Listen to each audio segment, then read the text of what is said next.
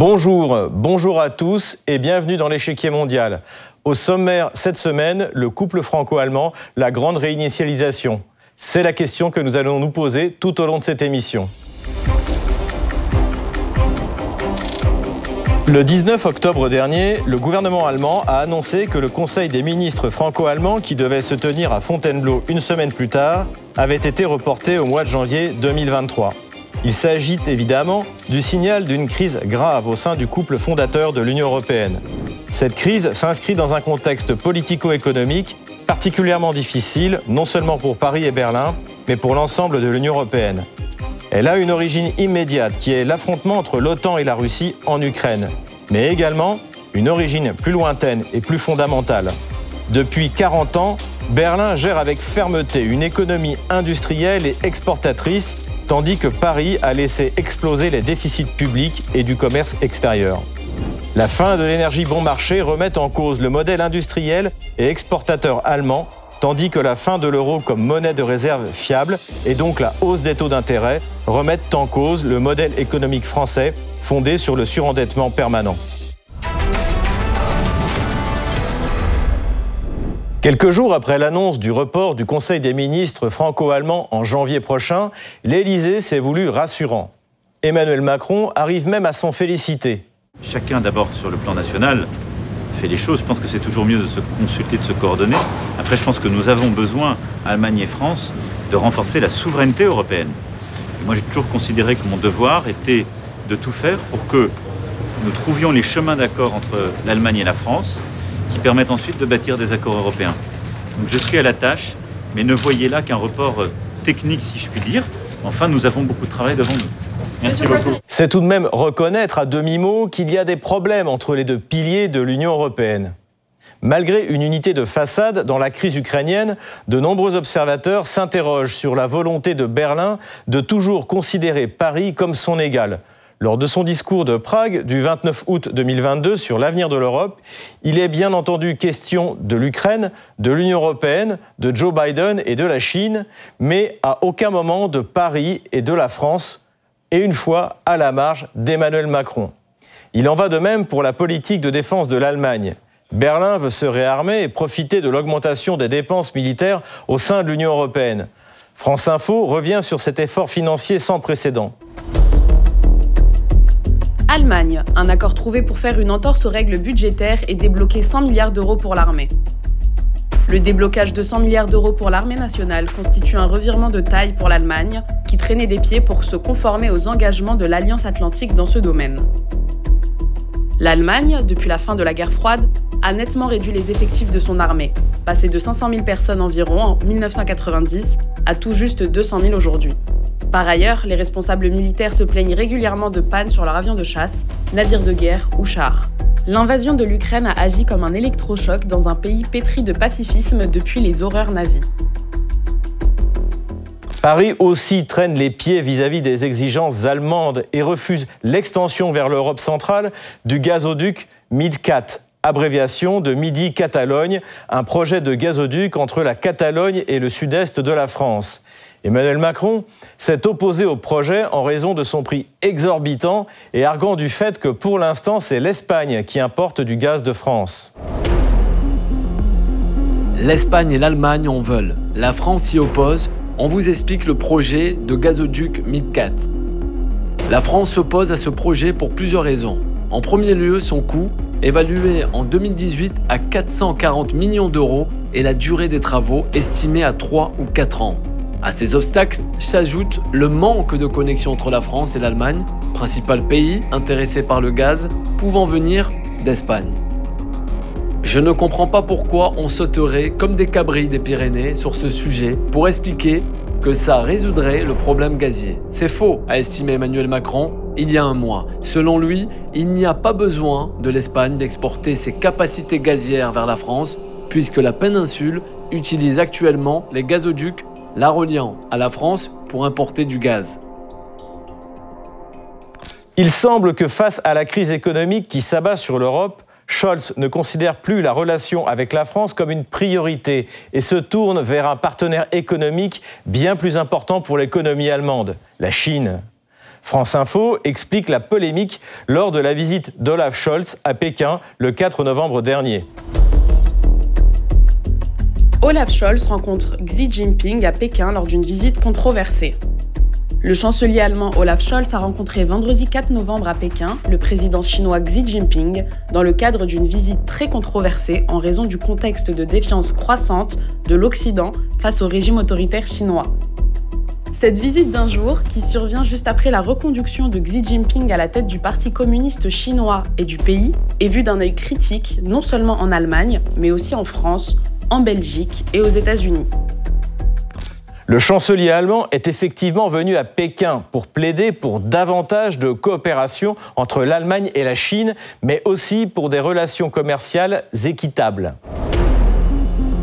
Il est clair pour nous que nous ne sommes pas partisans d'un découplage, mais il est aussi clair pour nous que cela est lié à des relations économiques équitables, avec une réciprocité, à la question d'une ouverture réciproque aux investissements, sans que des phénomènes de dépendance apparaissent, qui puissent contribuer à ce qu'on ne puisse pas faire du commerce librement. Berlin cherche ouvertement à développer sa relation avec Pékin sans se préoccuper de la position française. Il faut dire que depuis l'arrivée d'Olaf Scholz, plusieurs facteurs ont contribué à déstabiliser le couple franco-allemand. Au premier rang desquels l'opération militaire spéciale russe en Ukraine. La crise ukrainienne joue un rôle déterminant dans celle plus large du couple franco-allemand. Considérant que ni Berlin ni Paris n'étaient des interlocuteurs fiables car incapables de faire appliquer les accords de Minsk par Kiev, Vladimir Poutine décida de reconnaître les républiques autoproclamées de Lugansk et de Donetsk. Immédiatement, Paris et Berlin se joignirent aux sanctions exigées par Washington avec comme but clairement exprimé de détruire l'économie russe. Et notre détermination nous a conduit à prendre un train de sanctions absolument inédit à l'unisson. L'économie russe est d'ailleurs au moment où je vous parle en cessation de paiement, sa monnaie a dévissé, son isolement est croissant et notre pression ira s'accentuant en cherchant là aussi par tous les moyens d'obtenir un cessez-le-feu et la paix. Tout ne se passa pas comme prévu. Paris et Berlin ont largement sous-estimé le poids de l'économie russe sur les marchés mondiaux du gaz, du pétrole, de l'uranium, de l'engrais ou des céréales. En provoquant une crise mondiale sur ces marchés, les sanctions allaient au contraire permettre à la Russie d'augmenter ses revenus et de rendre sa monnaie encore plus forte qu'elle ne l'était avant l'opération spéciale.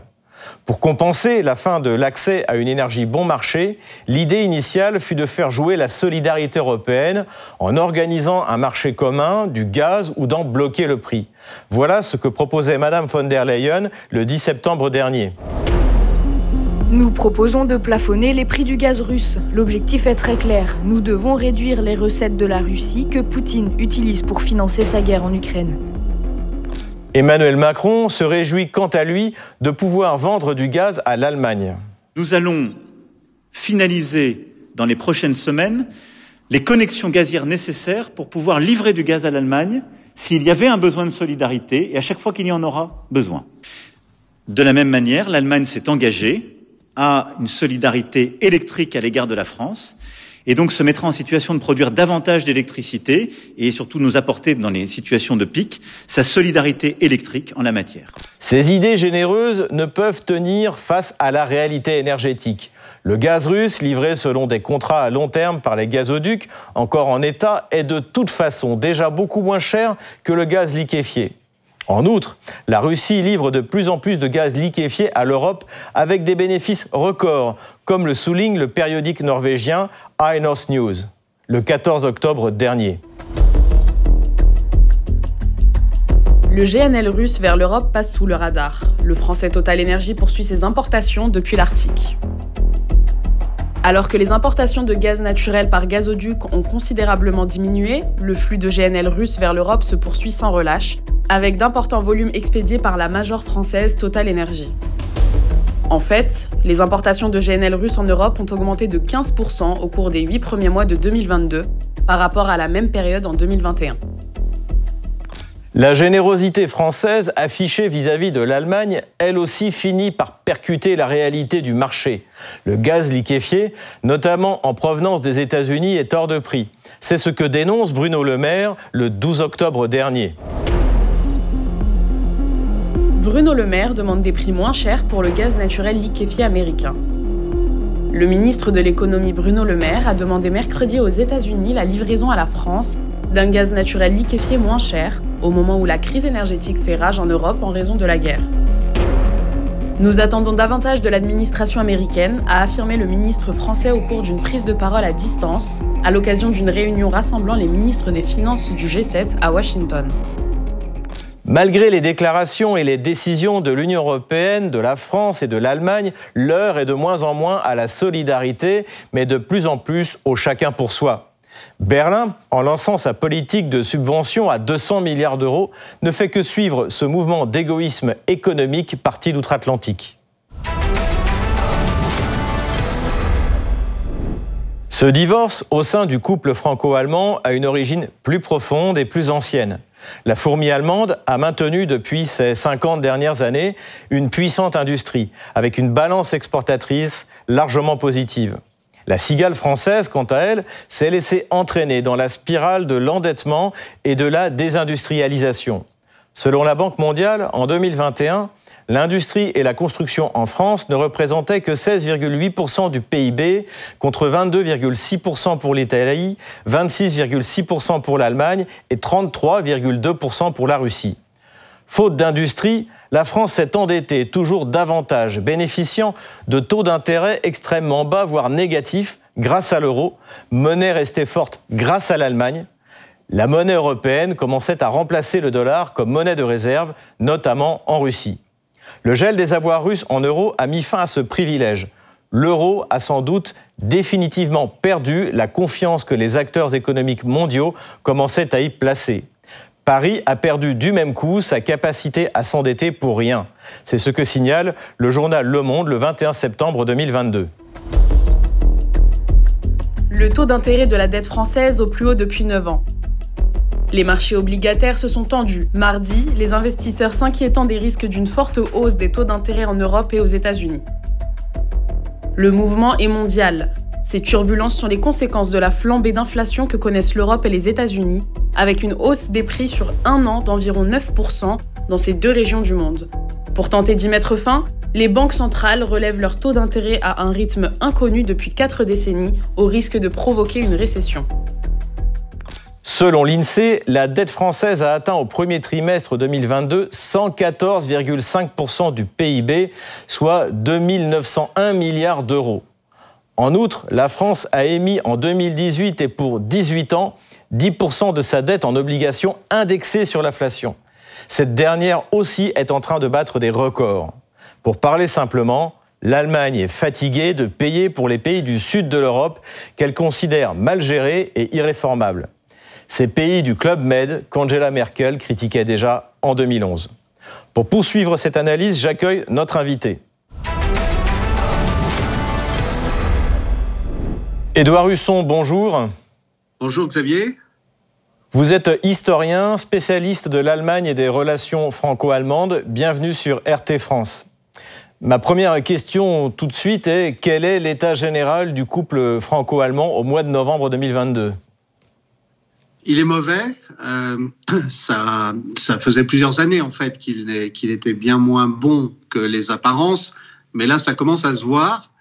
Et euh, c'est même euh, brutal puisque il y a quelques jours une rencontre habituelle hein, de, de franco-allemande, un dîner habituel a été a été supprimé dans le cadre du Conseil des ministres franco-allemands euh, et euh, en fait, c'est un révélateur, c'est-à-dire que la, guerre d'Ukraine euh, déclenche un principe de réalité. Moi, c'est une de mes analyses hein, dans tous les secteurs, mais là, ça touche enfin le couple franco-allemand. Alors ensuite, il falloir se demander comment, comment tout ça peut, peut évoluer.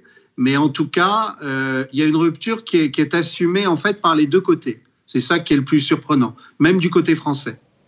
Euh, pourquoi justement ce, Conseil des ministres franco-allemands a été annulé? Euh, alors, en fait, euh, il y a. Moi, au début, j'ai pensé que c'était l'Allemagne qui l'avait annulé. En fait, après vérification, c'est plutôt du côté français parce qu'il y a un mécontentement foncier sur un certain nombre de sujets, en particulier les sujets énergétiques, mais aussi les sujets d'Europe de la défense. Euh, puisque le, fonds de dotation de 100 milliards d'Olaf Scholz va servir essentiellement à acheter du, matériel militaire américain. Et, les Français euh, ont le, sentiment euh, d'être floués. Et puis, je, crois que c'est plus, plus profond que ça, c'est-à-dire que l'Allemagne se débat absolument face à la, à la, pression, je dirais même, elle est asphyxiée par la politique américaine en Ukraine et vis-à-vis de la Russie. Et, donc, elle revient à des, à, des réflexes euh, pour elle-même. Euh, et on l'a vu récemment avec le voyage en Chine d'Olaf Scholz. Emmanuel Macron s'est plaint de ce que ça n'ait pas été concerté. Mais en fait, la guerre d'Ukraine ramène chaque nation à ses fondamentaux et elle va être un facteur de profonde division de l'Union européenne, contrairement à ce que tout le monde a cru. Donc ce que vous voulez dire, c'est que l'impact de la crise euh, ukrainienne est euh, énorme sur euh, la, relation franco-allemande, au-delà d'une apparente convergence de soutien, quel qu'en soit le prix, au, régime de Kiev.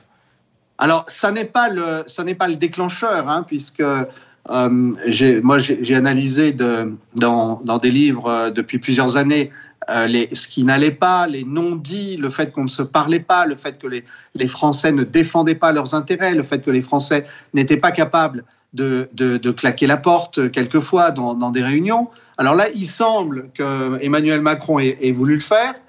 Euh, cependant, ça vient à un très mauvais moment pour obtenir quelque chose.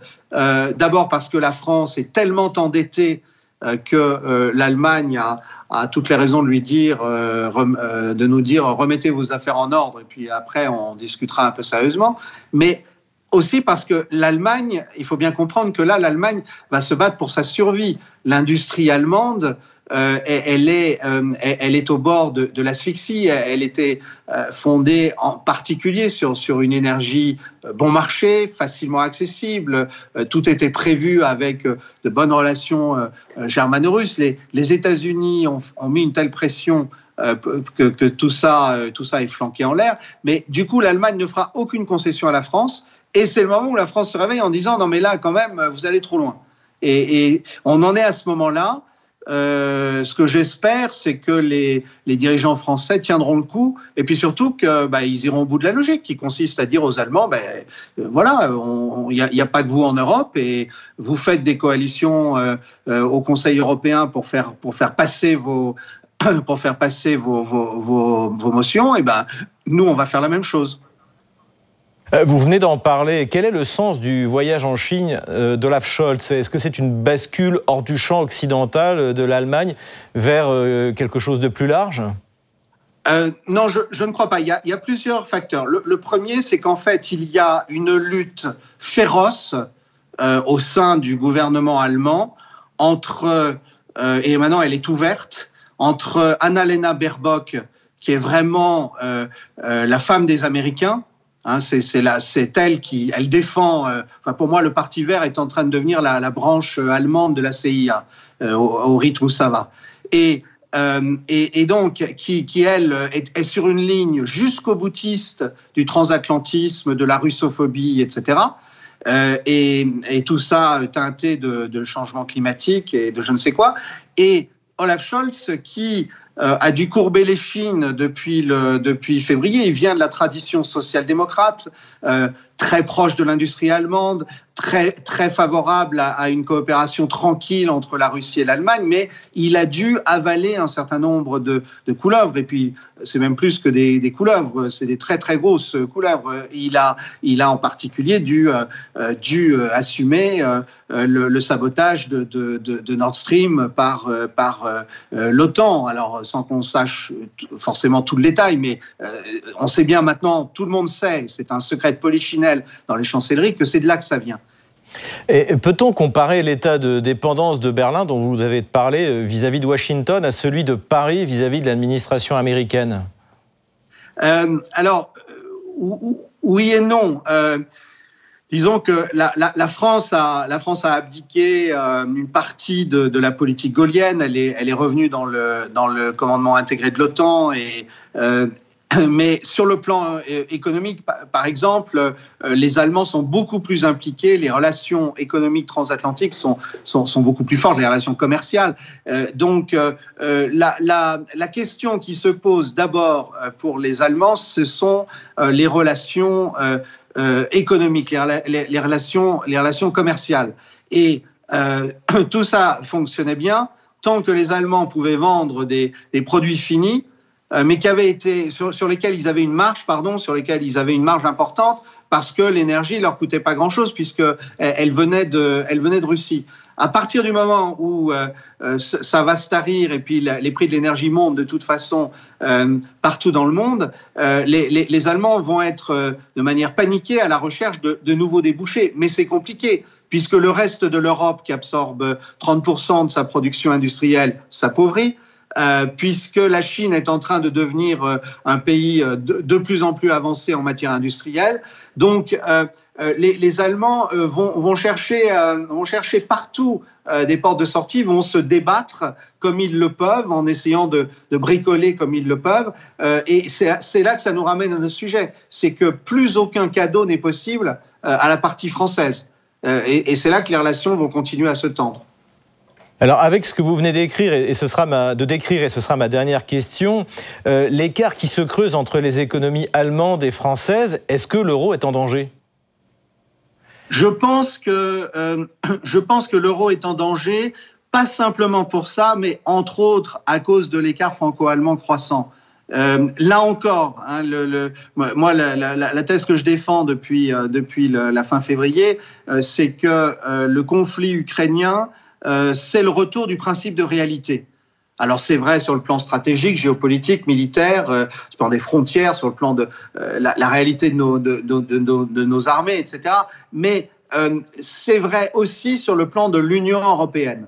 Et, y a, moi, pour moi, ça se développe très clairement dans trois directions. La première, c'est que on voit très bien qu'il y a une, commission européenne devenue, euh, devenue totalement idéologisée et qui veut fédéraliser l'Europe jusqu'au bout, mais ça va, euh, ça va euh, aller, euh, ça va, engendrer une réponse en sens contraire des peuples. La deuxième chose, c'est que euh, l'Union européenne est en train de sotaniser complètement alors qu'il y avait peut-être un, petit décalage entre l'UE et l'OTAN, mais il n'y en a plus du tout. Et la troisième, c'est que les tensions économiques et monétaires, je crois, vont devenir croissantes euh, et, euh, et, ça va euh, forcément secouer l'euro plus, beaucoup plus fortement encore que, que, que la crise grecque c'est très difficile de, de, prédire le scénario. On voit bien que les dirigeants européens ont un scénario alternatif d'euro numérique euh, ils espèrent en, confisquant finalement la, maîtrise que les gens auraient de leur, de, compte, de leur épargne, etc., avec la, menace de confisquer en permanence les, les, les, actifs bancaires. On voit bien qu'il euh, y a une fuite en avant, euh, mais à mon avis, ça ne tiendra pas devant, devant la réalité économique. Ça pouvait être imaginé encore pendant le Covid, dans le cadre des élucubrations du Great Reset, mais là, je vois pas trop. Euh, la réalité économique va, va, va être très dure. Euh, euh, L'Allemagne, l'Allemagne entre en récession. elle, elle a quasiment plus d'excédent commercial. Et quant à la France, elle a ses plus mauvais résultats commerciaux depuis depuis longtemps. Et c'est dire. Donc, pour moi, ça, les tensions vont devenir croissantes. Merci, Édouard Husson. Merci, Xavier. Merci. à, à, à très bientôt. Je rappelle que vous êtes historien, spécialiste de l'Allemagne et des relations franco-allemandes. Merci d'avoir été avec nous sur RT France. À très bientôt. Comme chaque semaine, on termine avec vos questions. Vous êtes de plus en plus nombreux à nous écrire entre chaque émission sur Odyssée et sur Telegram avec le hashtag échiquier mondial RT France. Et voici les questions sélectionnées cette semaine. Celle d'Antoine pour commencer. Qu'en est-il de la coopération militaro-industrielle franco-allemande? La coopération dans ce domaine a toujours été très active et fait toujours l'objet de contestations de part et d'autre. Airbus est l'exemple le plus connu puisque le groupe fabrique l'hélicoptère franco-allemand Tigre. Il fabrique également les fameux Eurofighter dont la France a finalement préféré se passer pour s'équiper du Rafale. Et jusqu'à aujourd'hui, on ne sait pas vraiment si le projet d'avion du futur SCAF ne va pas connaître le même sort. L'équipementier terrestre français Nexter s'est associé au puissant allemand Krauss Maffei. Du côté allemand, Rheinmetall, le concurrent de Nexter, ne décolère pas, tandis que du côté français, on craint que Nexter se fasse absorber. Ce qui est certain, c'est qu'avec l'augmentation annoncée des budgets de défense européens, la concurrence risque d'être rude. Samia nous a également envoyé un message, on va l'afficher. L'Allemagne peut-elle finir par privilégier sa relation avec la Russie pour continuer à bénéficier notamment d'une énergie bon marché? Pour l'instant, il n'y a aucun signe qui semble le montrer. La Russie ne considère plus Berlin comme un partenaire fiable et lui reproche de ne pas avoir désigné clairement l'auteur du sabotage des gazoducs Nord Stream 1 et 2. Moscou ne réparera d'ailleurs pas les tuyaux tant qu'il n'y aura pas de garantie du côté de Berlin. Du côté allemand, la pression nord-américaine est pour l'instant beaucoup trop forte pour que le gouvernement allemand ose s'y opposer, quitte à détruire toute une partie de l'économie allemande. Dernière question, celle de Samir. La France peut-elle réellement constituer une alternative au gaz russe?